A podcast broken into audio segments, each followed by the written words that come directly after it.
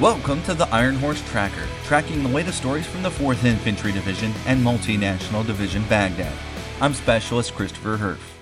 Iraqi detainees go through a process after they've completed their time and receive the opportunity to return to a life of freedom. Specialist Michael Cox explains what happens when detainees return to society. 13 detainees were released back to society and their families at a ceremony at Combat Outpost 306. The ceremony was a joint effort between coalition forces, Multinational Division Baghdad, along with the Iraqi government. Lieutenant Colonel Jeff Broadwater, commander of the 37 Cavalry, 2nd Brigade Combat Team, 3rd Infantry Division, says the detainee release is part of the National Reconciliation Plan in Iraq. Today, uh, what we did was uh, we released some detainees as part of the National Reconciliation uh, Plan in Iraq. Some of the detainees were held up to a year, and organizing the release involved many steps.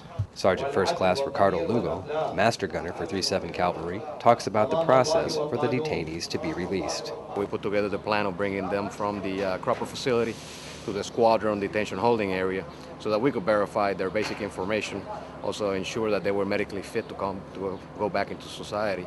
Uh, once that was completed, uh, we ensured that the information that we had for their next of kin was accurate. The detainees took an oath and swore on the Quran their allegiance to the government of Iraq and the successful progress of the country. The detainees, along with a family member or sponsor, signed the release forms. We asked one of the released detainees how he felt to be free. I'm not unbelievable today because I'm being set free, so I'm so happy for that today. Detainee release ceremonies have been occurring throughout the country of Iraq, and they will continue to happen to provide a second chance for those who deserve it.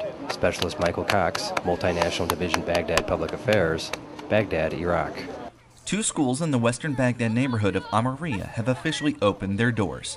The schools are in a neighborhood that had constant fighting a year ago. The violence affected the schools, cracking the foundation of walls and breaking windows. Thanks to Iraqi security forces in coordination with the Iraqi army and multinational division Baghdad soldiers providing security to the neighborhood, renovation of the school is now possible because violence in the neighborhood is down.